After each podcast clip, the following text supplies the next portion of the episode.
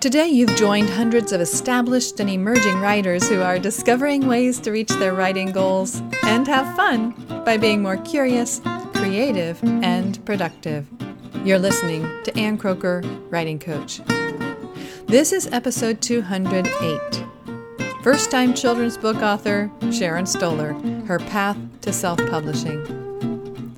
Today, I'm chatting with Sharon Stohler, author of the nonfiction children's book Affectionately Yours The Devoted Life of Abigail Adams, a charming and inspiring picture book released in June 2019. Sharon Stohler has a BS in early childhood education from the University of Delaware and a Master's of Education from West Chester University. She's taught children ages 4 through 12 in private, public, and homeschool classrooms. She currently teaches third grade in a hybrid homeschool classroom and often finds herself delighted by her students and their brilliant minds. Aside from her own family room, she feels most at home in a library. She and her adventurous husband live in Indianapolis, where they cater to the needs of their Siamese cat, Gigi. They have three grown children. As you'll learn in the interview, Sharon and I met years ago when we both started home educating our very small children, so we've known each other for decades. I was privy to her idea for this book years ago when she shared it with me as a friend. Later, we worked together when she brought me on for more official coaching. Sharon's path to publishing was long and required vision, flexibility, patience, and perseverance. Pursuing traditional publishing revealed insights that led her to eventually land on self publishing Affectionately Yours. And anyone who's poked around at self publishing or pulled it off knows that to do it well, you undertake a long list of new steps and stages. She did it. She pulled it off. And I hope you find her story inspiring. Though the process was long and complicated, time consuming and expensive, she said that the moment she held that book in her hands, it was all worth it. Meet children's book author Sharon Stohler. Sharon, it is so great to have you on, and I'm really glad that we're going to have this conversation about your work. Welcome. Thank you so much, Ann. It's just a pleasure to be here and such an honor that you asked me to join you. Oh, golly. Well, I'm glad you're here. I'm glad you could work it out. So, what I would love for you to do is for the people who don't know you, tell us a little bit about who you are, and then I'll explain a little bit more why I brought you on. But tell tell people who you are, what you've done in life, and how that led up to your work as an author. Um, well, I'll go way back to where I was born, Pennsylvania, and uh, my dad was a history teacher, and so he instilled a love for history and uh, he's also a voracious reader. And so a love for books and all things historical. Our family vacations would be to philadelphia and gettysburg and williamsburg and we survived the reenactment of the bicentennial years. So all of those things were in me and um, got me to the place of what a genre I wanted to write about. Um, but I went to college, I became a teacher, I worked for a public school, first grade, and I loved those years. Um, I feel like I was very alive during that time. Uh, and I think that the idea for a picture book came in college when uh, Dr. Pakulski would start each education class reading a children's book, a picture book out loud. And uh, I just was so intrigued that a college professor would take the time to do that. And I realized, wow, reading aloud must be really important. And so um, all of those things coupled together planted the seed of writing my own children's book. That's a perfect, seems like a perfect background for a children's book author. And so you and I go way back ourselves, not as far back as college, but we go back to some our, our era of raising our kids. So we experienced a little bit of that, um, the joy of reading aloud to our kids. We experienced some of that, you and I together. And so listeners probably will appreciate that, you know, you are a personal friend. And so you know, this this process I got to see in a unique way, and um, so it's been a real joy to watch this process, and um, that I thought that they might like to hear a little bit more about not only this background of what you're coming from, but just the process of creating a book because you ended up self publishing. Tell us a little bit about then. So you had this planted the seed of wanting to be a children's book author, but then you actually had the seed of this particular book. Tell us a little bit more about that. Uh, well, during those years when I first met you, I read the John Adams biography by David McCullough. And I just fell in love with their love story and how they were able to remain connected across the miles and so many years of separation. And I was so intrigued by Abigail being so strong and um, had such, she had such tenacity. And I thought, man, I don't know if I could be apart from my husband all those years and raising the kids without him and um, taking care of a farm and and then being outspoken with her voice to her husband in a time when women didn't do that. Uh, so all of those things um, led me to really love Abigail, um, be intrigued by her, and I wanted to learn more about her. But also, um, I like to be real. I am not a game player. I I like real conversations with real people. And so I thought I should not write a fantasy book. I should not write a fiction book. If I want to write a children's book, it should be a real book about a real person. And so that's kind of how Abigail was birthed in me. So, okay, so then did you come upon the say the name of the book, the full name of the book, and then tell us a little bit about how you happened upon the title? So the title is Affectionately Yours: The Devoted Life of Abigail Adams. And the hook for the book is the letters that they wrote to each other. And I wanted to include real excerpts of their actual letters that are in an archive online, easy to find. Uh, and then I just modified those to make them readable for, for children. Um, and a lot of the times, Abigail would sign her letters, affectionately yours. And so that's how the title came about. And then the subtitle I toyed around with a little bit, but um, she really was devoted to her husband. They were devoted to each other. They um, loved each other till the very end, through thick and thin, through all those years of being apart and him being in foreign countries. And um, they stayed connected. And so I, I wanted to highlight that as part of the title. That's really beautiful. Yeah, you've pulled from her own words for the main title. You've highlighted this character trait that you observed in that original John Adams biography and then through the letters and through your own research into her. So, what category of a book is this other than a picture book? Do they actually have a subcategory of nonfiction children's picture books? Mm-hmm. Okay. And it, is this historical fiction or is this nonfiction? It is nonfiction.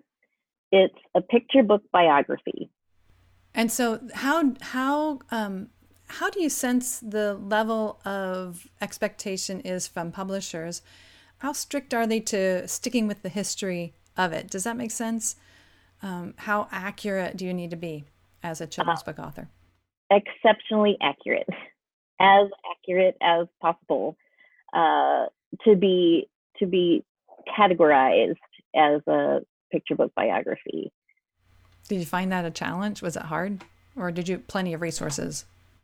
There were, because of the letters being available, um, that really helped to have those primary source documents available to me. And um, I could stick to that. Although there were little funny things that happened, uh, such as Darren somehow, Darren the illustrator, Darren Benson, uh, somehow had in his mind that Abigail was left handed. And so he drew her that way. And because the book is all about writing letters, uh, this is a really important detail. And somehow we came upon the idea that maybe she might not be left handed. And uh, of course, went back to the letters and it was pretty clear she was right handed. So, how did you figure that out? um, well, it was. It only took a couple minutes of research. It was written in one of her letters that her finger on her right hand was sore, and so that's why she had a delay in writing to him. And then I also double checked with the Smithsonian Institute, and they did confirm she's right-handed. So you had to do some research, just even toward the later stages of the development of this book, right? Yes. Yeah. Wow. I went back to the letters quite a bit. That's really great. That's a way of honoring the main character of your book by trying to stay as true and pure to what was reality as possible. And then you're bringing that then to the child reader and any adult reader who happens to be involved in reading that with the child. Exactly. Kids will get really caught up in uh, a certain detail that you might not expect. And so you you want to make sure you're revealing the truth to them. Especially something like a, a left-handed person if you had a left-handed child who saw that she was left-handed they would probably notice because they already have identified that they're in the maybe in the minority. And so oh she was left-handed like me. And then oops really not really. Um, so let's back up now in the timeline because we're already talking about a published book right now. And I love hearing about Affectionately Yours and all the details. But I would love to back up early, early in that process and talk about it from the perspective of a, a writer.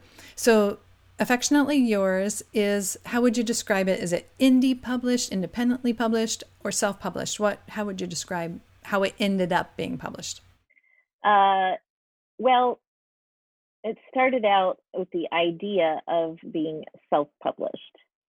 And uh, on my first meeting with darren he throws out this idea hey i always wanted to have a publishing arm to my uh, my story business uh, storytelling business he calls it uh, which is his his personal business uh, and I was thrilled to hear that. Um, I didn't really know what that meant.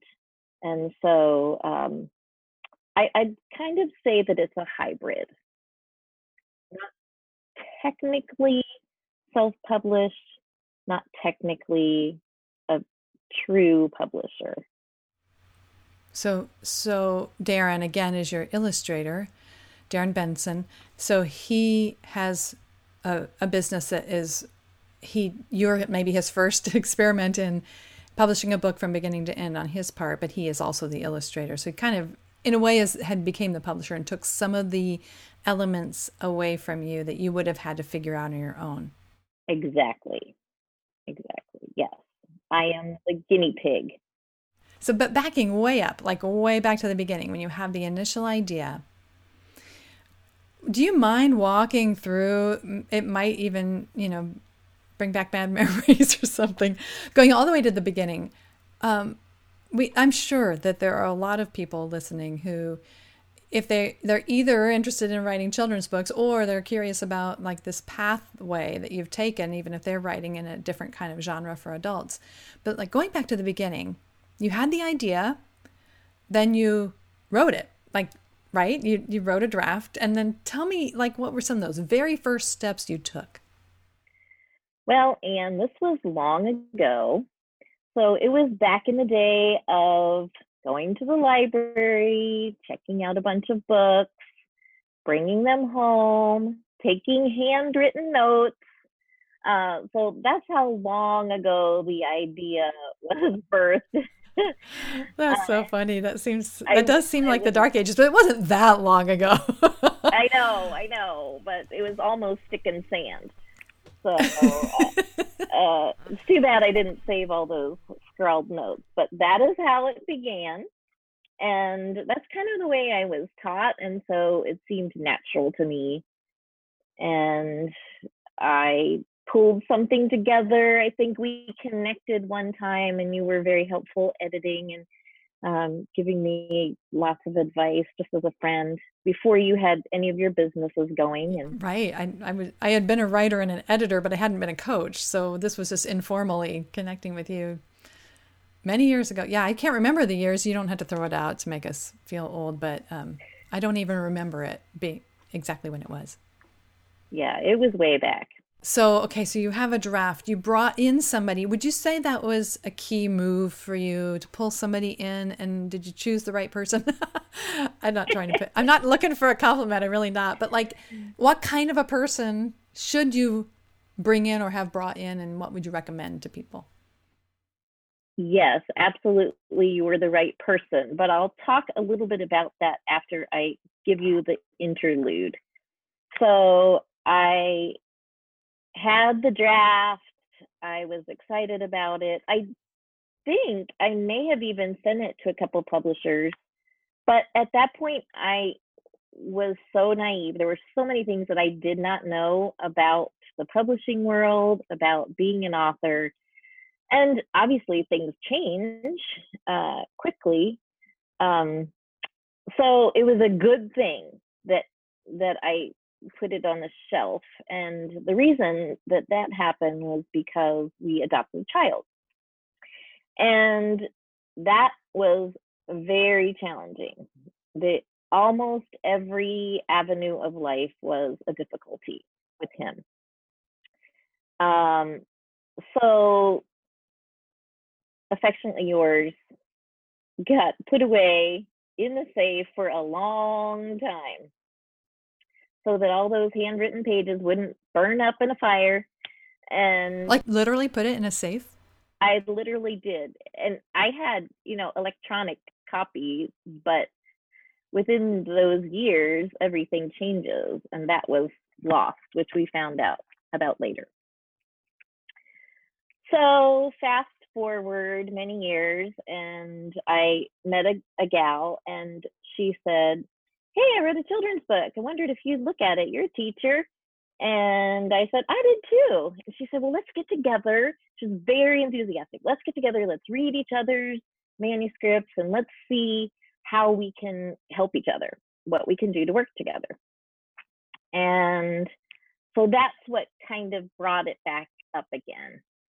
And I had lots of people involved in helping me, but I, of course, had your help uh, and at that point, I had your help in many ways. Um, I did not know how to write a book proposal. So I think that was maybe one of the first things that we did together. And then um, you did editing as well.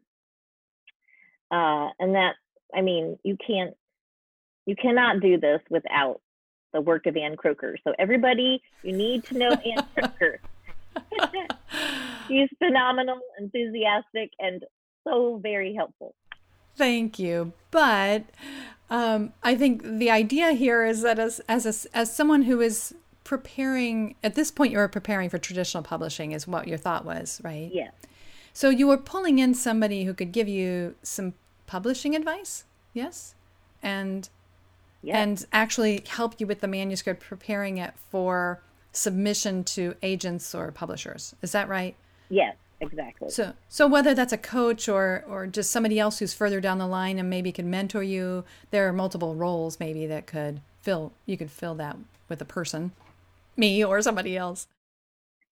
Yeah, there are groups, uh, Facebook groups, a couple really great groups I joined. One was called Wow Nonfiction Picture Books, and and then the Children's Author and Illustrator Facebook group. Those people are incredible, and that's a um, a self-publishing group, and so I can share more about that later. But I wanted to also mention that uh, you also helped me rewrite at one point. So I had been testing the waters, uh, sending out manuscripts to publishers, and one of them asked me if I would do a rewrite. And so that's when I ask you, can you help me to give them what they want?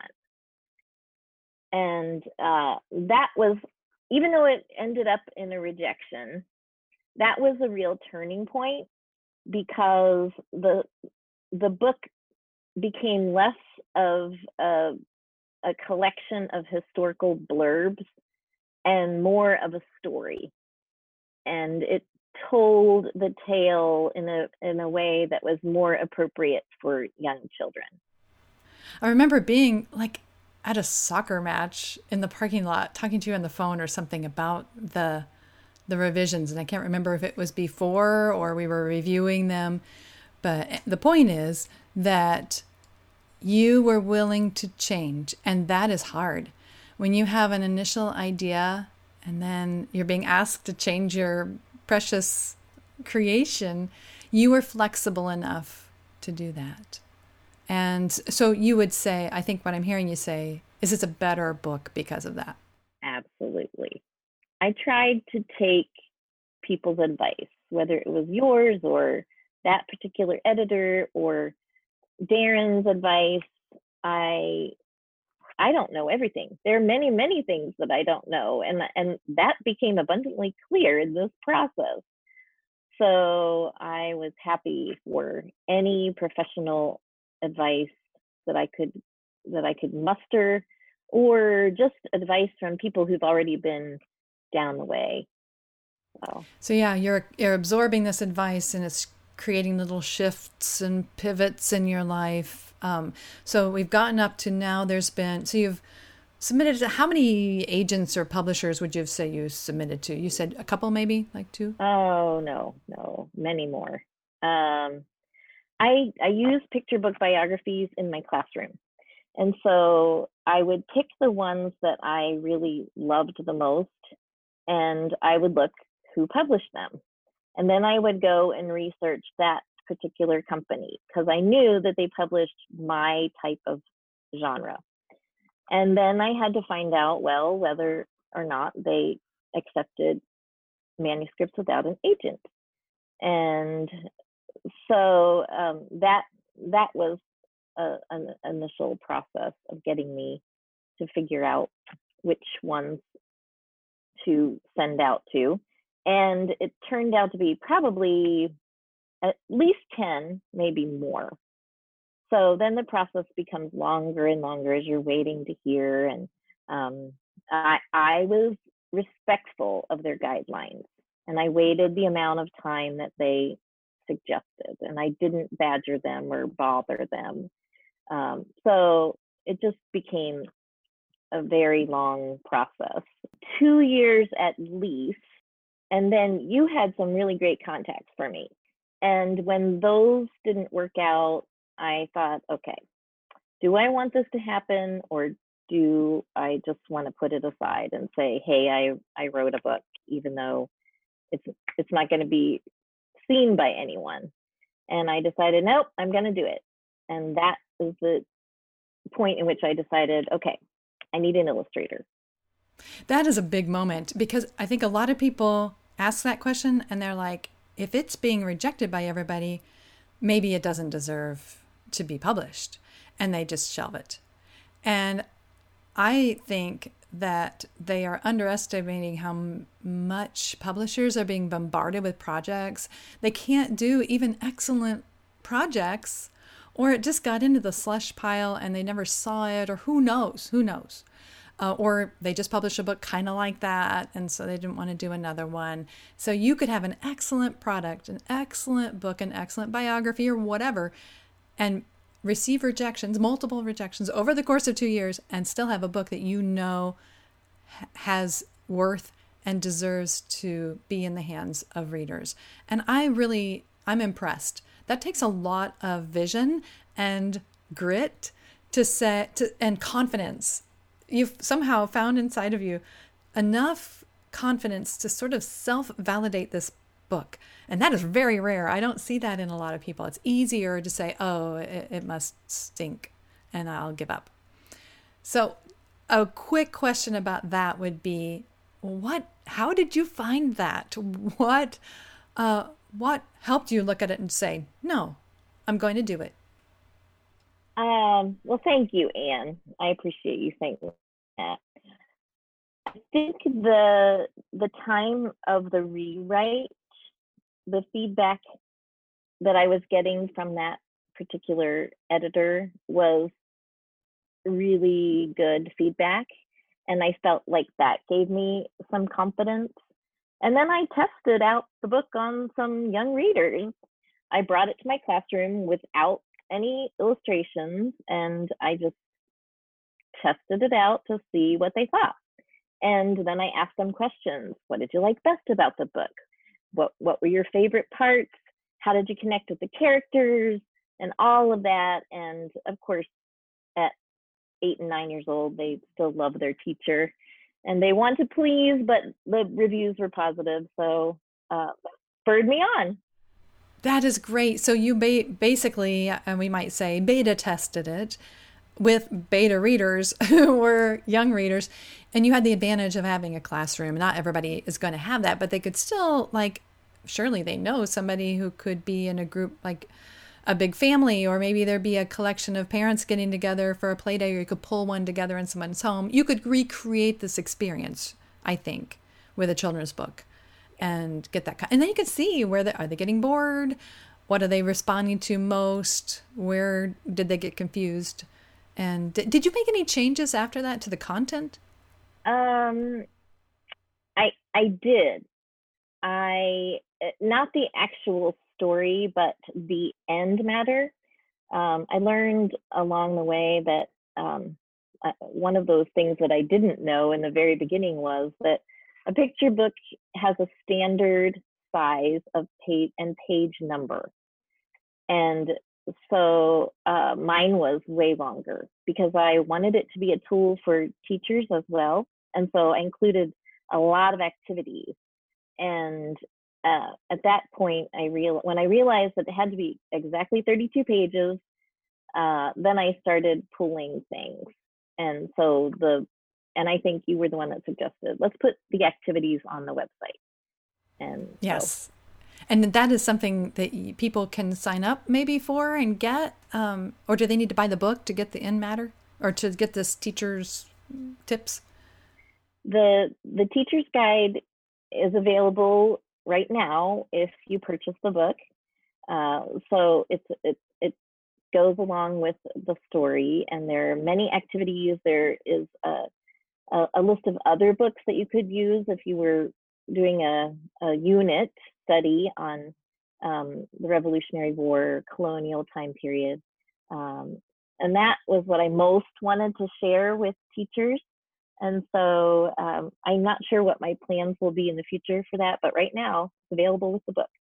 That's fabulous. So basically, you've got this picture book that's a standalone product for a child to purchase and read, or the parent to purchase for the child and then read to the child. Or, um, but then you've also got a tool that a parent could learn more and and teach a little bit their kid just on their own. A homeschool parent could really get into it and create a whole unit study and then a teacher could use it in the classroom if as part of a bigger curriculum with maybe ideas they never thought of that they could do that specific to that book or beyond. Is that what you're saying? That's right. Yes. Yeah. Well, that's an advantage you have as being a classroom teacher as well as a home educator in the past is that you have this you know what works with kids and and you could test the material again and that's what you that's what brought us to this you were saying those kids there were some things you tried with them activities Yes. Yeah. Uh-huh. So we're kind of jumping back and forth like this is a great marketing tool for a published book, but you discovered it in the beta testing. Mm-hmm. So let's go back to that beta testing era. You you realized I have a book worth publishing. And you had said that's when you brought in Darren. So again, let's review. Darren Benson is your illustrator. Did, how did you find Darren?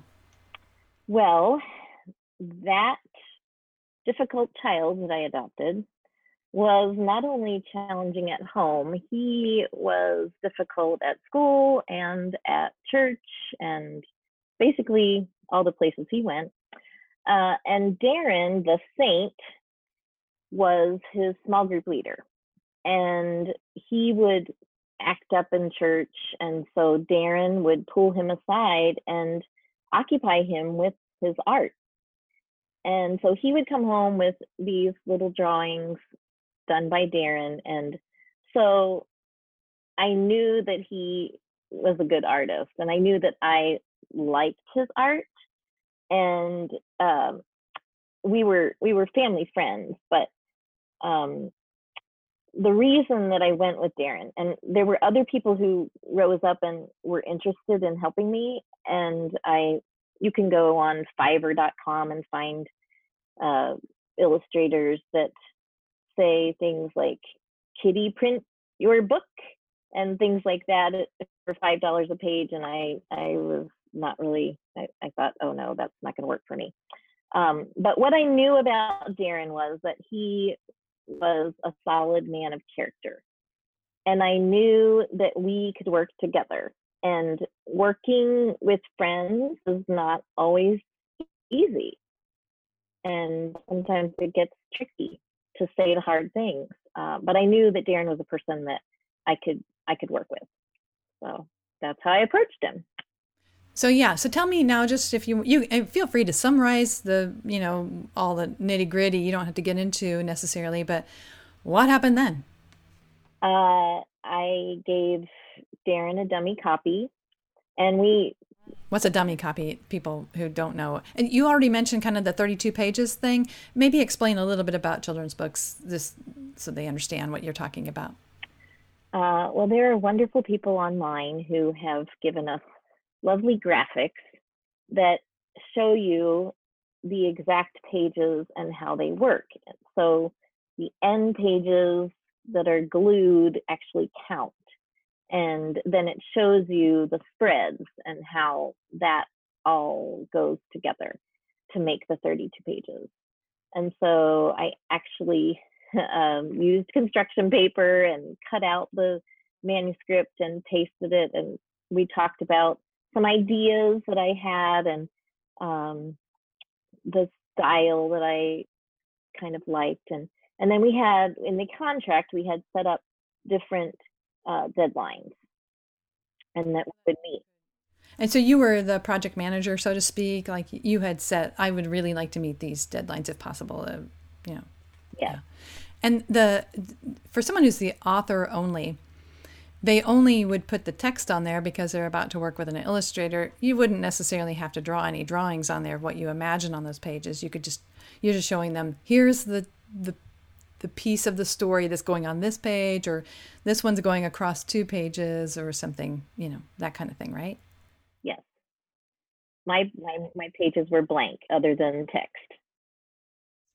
And and if you were going with a traditional publisher, and you may know more than I do at this point, but my understanding is that you seeking traditional publication wouldn't necessarily have to come with an illustrator because the, the publisher themselves often have a, a collection of illustrators they really like working with and they would just assign the one they feel like kind of like what you did. You had multiple illustrators and you picked the one you felt like was the best fit for this story. And of course you picked the person who was like the the one you particularly enjoyed working with. Not that you wouldn't have enjoyed the others as well. Um, same thing. They have these illustrators they enjoy working with and match up with the authors. Is that right? That is correct. So because you're you were heading down the path of self-publishing at this point, so you were project managing, making your deadlines and choosing your own illustrator. So you pulled that person in. You would not have to bring that to a traditional publisher. Okay, just making sure listeners know the difference and the possibilities that you could just come with just the text for traditional publishing. But if you're doing it yourself and it's going to be a picture book, you have to have an illustrator. So you've got your deadlines, you've got your contract, you've got your illustrator. What happens next? The left handed, right handed Abigail came up, delaying the process quite a bit. There were other things along the way. Um, Darren I, I trusted his judgment because of the work that he does in his nine to five job and in his own business. Um, he had things that he was really interested in. He was particular about the weight of the paper and the color of the end pages. And um, one of the things that delayed the process a bit was he really wanted to use a, a particular font that was more colonial style, but that font was not released for public use um, until a number of months later. Uh, so that delayed the process, and and then um, he, as the publisher, then he worked with someone to do layout that he knew. So he hired out that person, and that seemed to take quite a bit of time as well. How did you feel about that delay? Is that did you just accept that as reality? Because I know there's delays in traditional publishing too. You're just not always aware of what the delay is. Well, when you're you're working on a project that you haven't done before, some good things rise up in you and some not so good things. That's honest. Yeah. One of the good things was that I learned to be more bold with um, communicating. One of the not so good things was that I discovered how impatient I am. And Darren is an exceptionally patient person, and um, we had different ideas of timeline and how that would all work together. But um, I, I was relaxed and then I would get this surge of immediacy. I need this to be done. And then I would lag back again and be comfortable about it. And so um, on those surges, I would speak up with him and say, I honestly need to ask you when is when can we land this plane? Um, so we had several of those hard conversations but um, he's such a kind man that I would be all riled up, and then I would talk to him on the phone, and and he would just be so sweet and kind, and I would get off the phone and go, ah, he's just so great. I can't be upset with him. So then I then I would see the impatience just you know flowing out of me. So um, good things and bad things, but um, yes, it it went on for quite a bit, and then the printing process also was delayed. I actually have not walked through with anybody other than you, and I didn't really, I wasn't involved in, at all in this part of your process. Um, is it hard to find, um, pick and choose? I, have seen other people talk about using Lulu or um, Ingram Spark, and they and they might end up with a soft cover book and so on, or a hardcover, depending on what they've chosen. How, who did you pick, and and why, and what's your experience? Uh, yes, a lot of people use those um, Amazon services that you talked about a lot. Uh, uh, uh, and I've noticed that on the Facebook group, the Children's Authors and Illustrators book, uh, Authors and Illustrators Facebook group, that a lot of them go that direction. Um, because Darren had a connection with a friend who is a printer, um, we went with Bigger Dot, and I had seen a lot of their samples and I really liked the matte finish cover and um, it was a quality product. I knew up front the the cost and I knew the type of quality I was going to end up with. And I have heard people use, you know, one of the other Amazon related uh, printers and they uh, they they find that they're not happy with their product. And I am very happy with my product. Um, but there were delays. Uh, one of the difficulties was the owner is at the office in the Netherlands, and the company is based out of California, and the printing was done in South Korea. And so you're working with all these different time zones and trying to get things accomplished. And there were steps along the way that I was really disappointed with um, for the amount of money that I knew I was going to end up paying. And so, in all those different situations, I had to climb out of my fear and I would go directly to the owner and I would send them an email and say, hey, the final proof that your company sent me had no text on it. And then the second proof that they sent me had text on just the right hand side of the pages. And so, um, and he his feedback to me was always very gracious. And he would say, you know, we can do better. I really appreciate you communicating this to me. I'm going to talk to my team on Monday morning about all of these things that you've mentioned. So uh, it turned out to be a good thing, even though it was a hard thing to work through. And so that those delays are again, are we talking weeks or months? Um, more weeks with the delays of the printing process. Okay. So all this time, you're trying to set a release date just as a publisher would, uh, working with Darren and his company that is behind it with this hybrid idea. So the hybridness, it sounds like hybridness is that a word? Um, it it sounds like it went together not only in the sense that um, he was taking over, he was only taking over parts of it. So you really were still involved as a project manager, uh, trying to do different pieces of it. How would you say that divvied up the tasks, the responsibilities? Um, I would put things before him, such as okay, we need a Library of Congress number. We need an ISBN number. Is that going to be your responsibility or is that going to be my responsibility? Because neither one of us really knew. And so, you know, he would take certain things on, but it was usually me putting them before him. And uh, that's kind of how we divided it up. And all of the marketing I knew would be on my plate um, and that's what I was doing when I was in these delays. I was researching. Let's talk about um, the final steps. Like, when did you see like light at the end of the tunnel? It's almost done. It's gonna. My book is gonna be real. Was it an escalation and you know escalation of activity, um, or just more mood and how you're feeling about things, anticipation? Talk about that a little bit.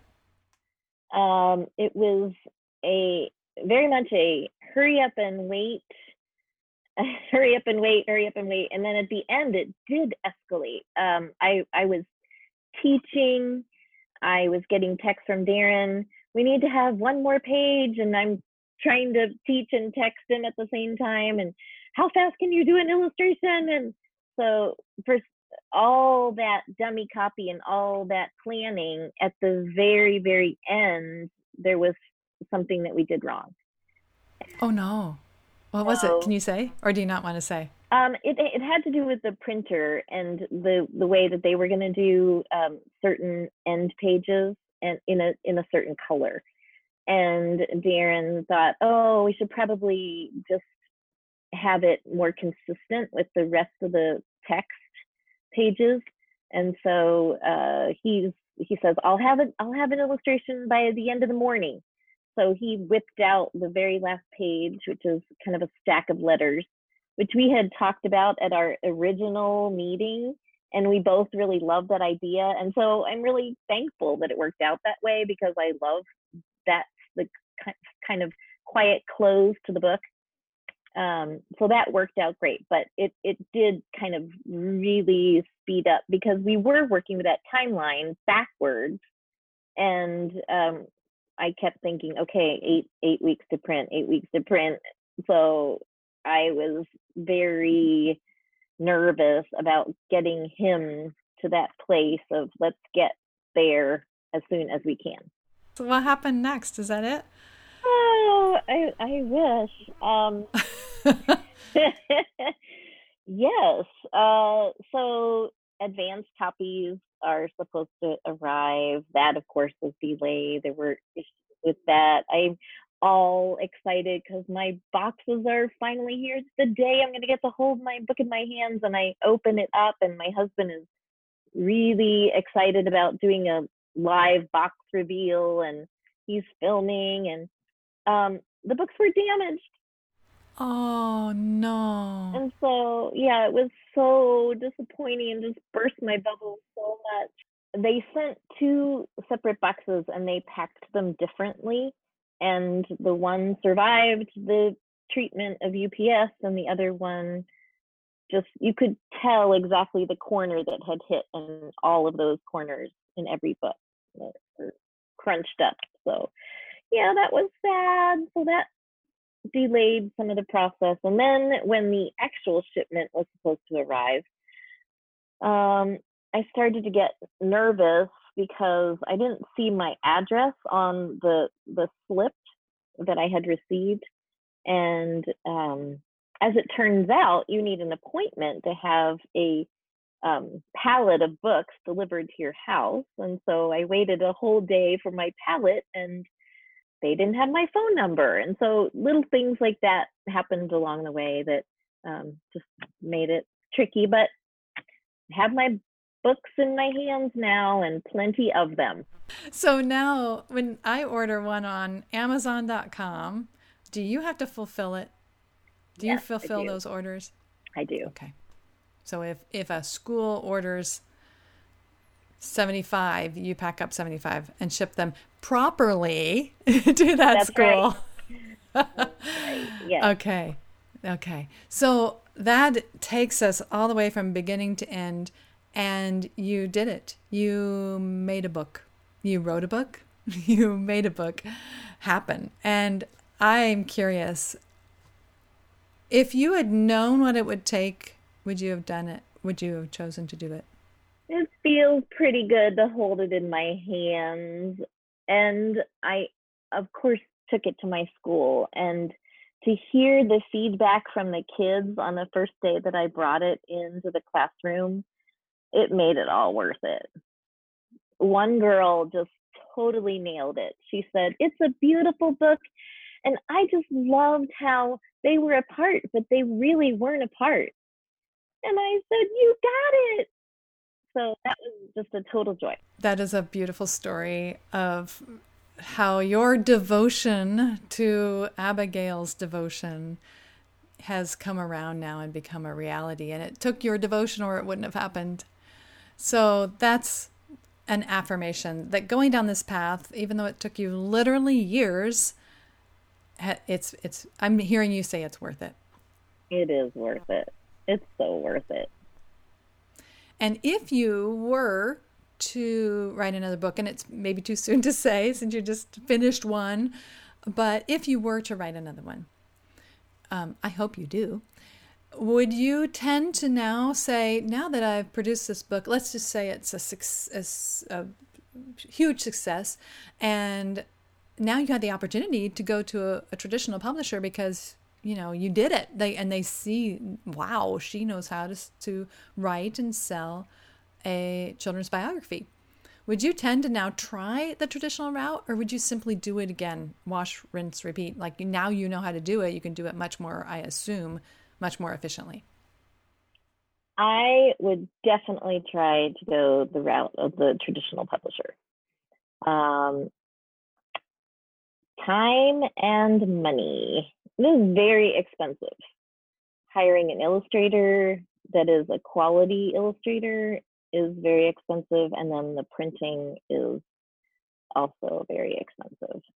So if you have a lot of money on your hands and a lot of time, then I would suggest go go the self-publishing route. And if you want to have um, some creative say, I mean, I was able to to speak into a lot of different things with Darren, whereas I would not have been able to do that. And so you just kind of give up that right. But I would be willing to, based on cost alone. That's a good a good point and something people don't anticipate heading into it. And that is why I've heard from publishers say that's why it's hard for them too because it costs them just as it costs you more because of the color, because of the illustrator. All there's a lot more involved in children's beautiful children's book that everybody will be proud of and every child will be happy to hold in their hands and turn the pages of. That's there's a lot more that goes into that than a typical trade fic, nonfiction book that people would pull up like the ones you see on my shelf. Those are less expensive to make and easier to say yes to. Mm-hmm. where could people find you if they wanted to go directly to you? Uh, sharonstohler.com is my website and then you can find the book on Amazon. Affectionately Yours, The Devoted Life of Abigail Adams. Is that right? Get the subtitle right? That's right.